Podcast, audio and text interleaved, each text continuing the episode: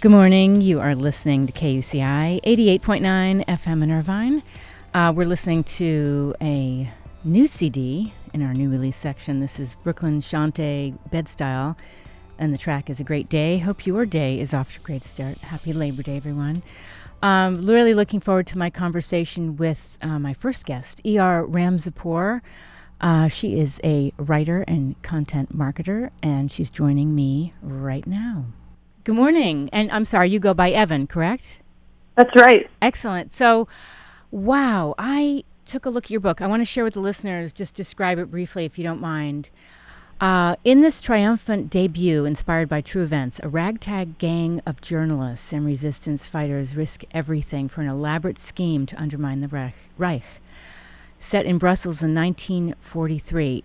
Tell me, Evan, how did this idea for this book come about? Yeah, so like you mentioned, it's it's based on a true story, and I was doing a little bit of research for this paper that I was writing when I was back at, at Berkeley in college, and I came across this document um, that was written by the U.S. War Office after World War II, and it just mentioned, like in this very offhand, matter of fact way, that this ragtag group of Belgian resistance fighters um, were responsible for basically the most daring feat of journalism in modern history. Incredible. Um, and that they and I, I was just blown away. Yeah, it's um, and I want to mention too. This is not a little book you put together. It's over 500 pages. Yeah, that's right. uh, much to my editor's dismay, sometimes I'm sure. but you know, I really I, I wanted to go for this very Ocean's Eleven style feel to it. Um, this almost like Charlie Chaplin esque, like capers and heists. So I've been told it's a really quick read, and I also wanted to be faithful to this amazing history. And you made it. You instilled, you know, moments of uh, levity, which was great. Yeah, you know, I have a, co- a couple of copies of the actual newspaper, the underground paper that these real people produced and the paper itself is just hilarious. It's really funny even now. It oh still gosh. holds up. Um, and I really want I wanted to be faithful to the the tone of the newspaper in writing the novel itself. So there is a lot of levity there too, because I think that's true to the spirit of what these amazing people wanted to accomplish. It's really an incredible story. I love how in the marketing material, um, I do want to mention you're published by Park Row Books. If, if you're just tuning in, we're ta- speaking with Evan also known as E.R. Ramzipoor, who's written The Ventriloquists. Uh, but the, the newspaper, is it Le Soir? Yes, that's right. Mm-hmm. So um, the original copy of the of the um, Faux Soir was created in 1943 by some very brave men and women. And that must have been. I mean, I would be very intrigued. I was always enjoying discovering old newspapers and stories. So you must just love this. Oh, I love it so much, and it is it's extraordinary too because this is such a lost piece of history that in many cases when I've been able to find copies of the newspaper, they've been really cheap because people don't really know what they have. I actually just ordered a, a, a new copy um, that arrived yesterday, and it, it came all the way from Belgium in an old cereal box. Like someone Oh just stuffed it in a cereal box because they just don't even know what this is.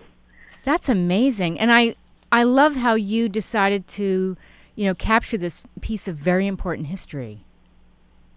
Yeah, and I think it's something that you know will resonate with people today um, because this is essentially the story of people who create are creating a fake newspaper, and obviously, fake news is a buzz phrase of today. Yes. Um, so it's it's interesting to kind of see echoes of the past. Obviously, it's a very different kind of fake news, but I'm hoping readers will come away with like a more complicated idea of what propaganda and news and truth are, are actually are.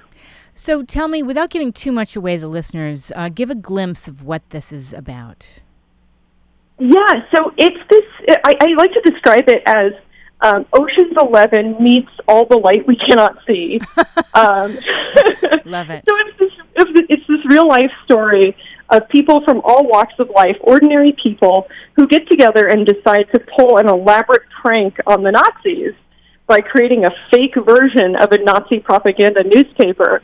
And it's this high stakes caper that takes place um, across 18 days. So really fast paced, a lot of fun, but the stakes are very dire for these for these real heroes. You know, as I was reading more about this book, I was thinking, as I mentioned to you before we went on air, when's the movie coming out? Because this really could be a movie. Yeah, if anybody out there is listening and wants to talk, I moved to LA, but that hasn't happened yet. I was I'm from Northern California. I was told that's how it happens. Yeah. But apparently it's not quite so easy. Well, give it some time. Um, no, it's not easy, but give it some time because I could definitely see this as a movie. I mean, you know, just how did what was it like the process of writing this and then how did you come up with the characters and everything else? Yeah, this was so much fun to write, as you might imagine. Like it was just a great, a great deal of fun. In terms of the characters, a lot of them are based on real people. Like the main architect of the scheme, Marc Aubrion, um, was a real life person. His friends described him as this really brilliant, scatterbrained guy. And we know that he was aided by a young child. So I got to imagine like what it must have been like for basically a no name writer and a young child to be at the heart of this amazing scheme. Um, so many of the characters were real life heroes. There's a female judge as well, which is extraordinary that we have a female judge who was manipulating Nazi red tape and raising money for them to be able to do this. It's incredible. Um, was it hard to capture the voice voices of the times? You know, what was it like doing the research to put this together? It was, yeah, and, and it was hard because it was um, a, a big responsibility. Like I said, I want to be true to the history. I, I want to do justice to this amazing real life story. Um, and I didn't know about this prior to stumbling across this document, and I and I'm sure a lot of other people don't know about it. So I really wanted um, the the bravery of the feat to come across, but I also didn't want people to be too bogged down in historical detail. So there was a point where I was doing a lot of research, and I had to kind of pull back and just focus on the story and making sure that these characters and these stakes um, really came through. But it was it was a lot of fun to research. Is the 12 year old street orphan actually based on a real character? Yes, and we don't know exactly how old the child was, but we do know that there was a kid um, who was involved. Ooh, we lost her, but we will bring her back on. Uh, we've been speaking with Evan, also known as E.R. Ramzipoor, about uh, her debut novel, The Ventriloquist. This is such a fascinating book. Uh, while we're waiting for her to call back in, I do want to mention there is a complete description of the book and uh, Evan on my blog, getthefunkoutshow.kuci.org. Let's go to a song and then we'll bring her back on. You're listening to KUCI 88.9 FM in Irvine.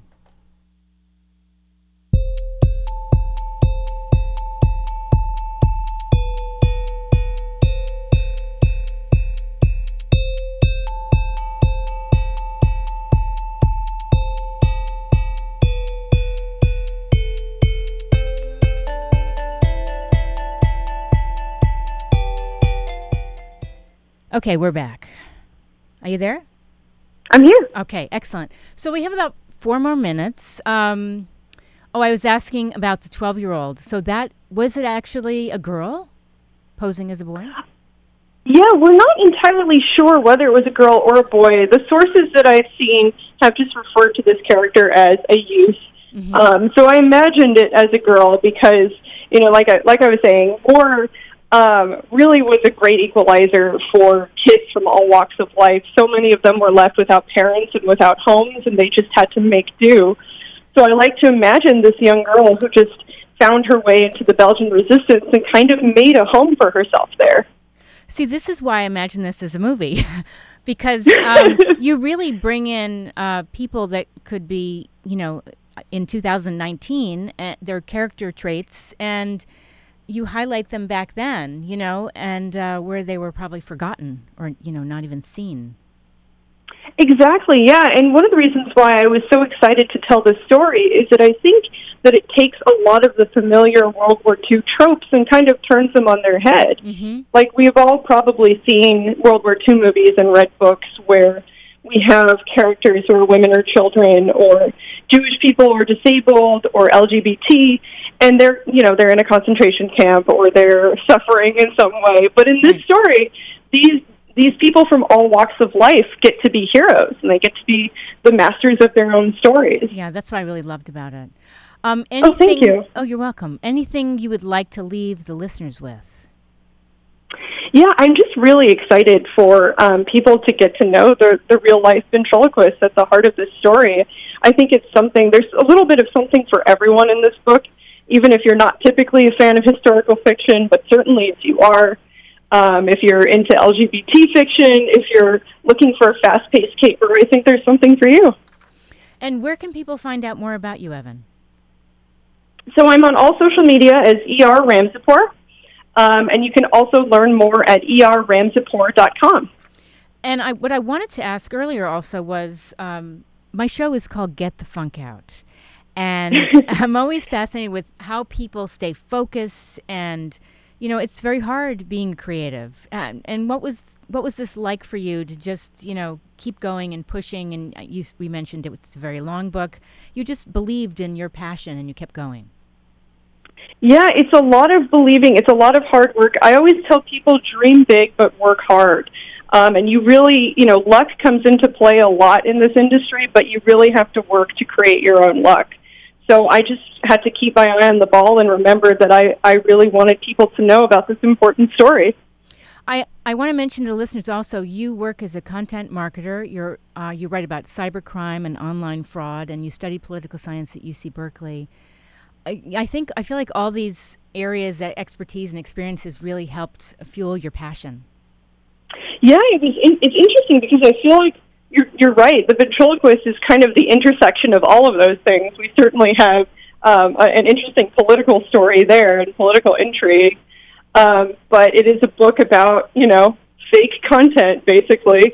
Um, and as working working for uh, an online fraud and cybercrime company, a lot of my work is around how to stop fake content from spreading online. So I feel like you know it all kind of came full circle. Perfect. Give your website one more time before we wrap. Sure, the website is erramzipoor.com. Fantastic. Congratulations, and I know you're in LA, so I hope to meet you sometime. Thanks so much. Take care. Have a great day. You too. Bye bye. That was Evan, also known as E.R. Ramzipoor. Uh, we've been talking about uh, her latest novel, her first novel, The Ventriloquist. If you want to find out more, you can uh, visit my show blog, getthefunkoutshow.kuci.org. We'll take a little break, and then I have another guest coming up. You are listening to KUCI 88.9 FM in Irvine.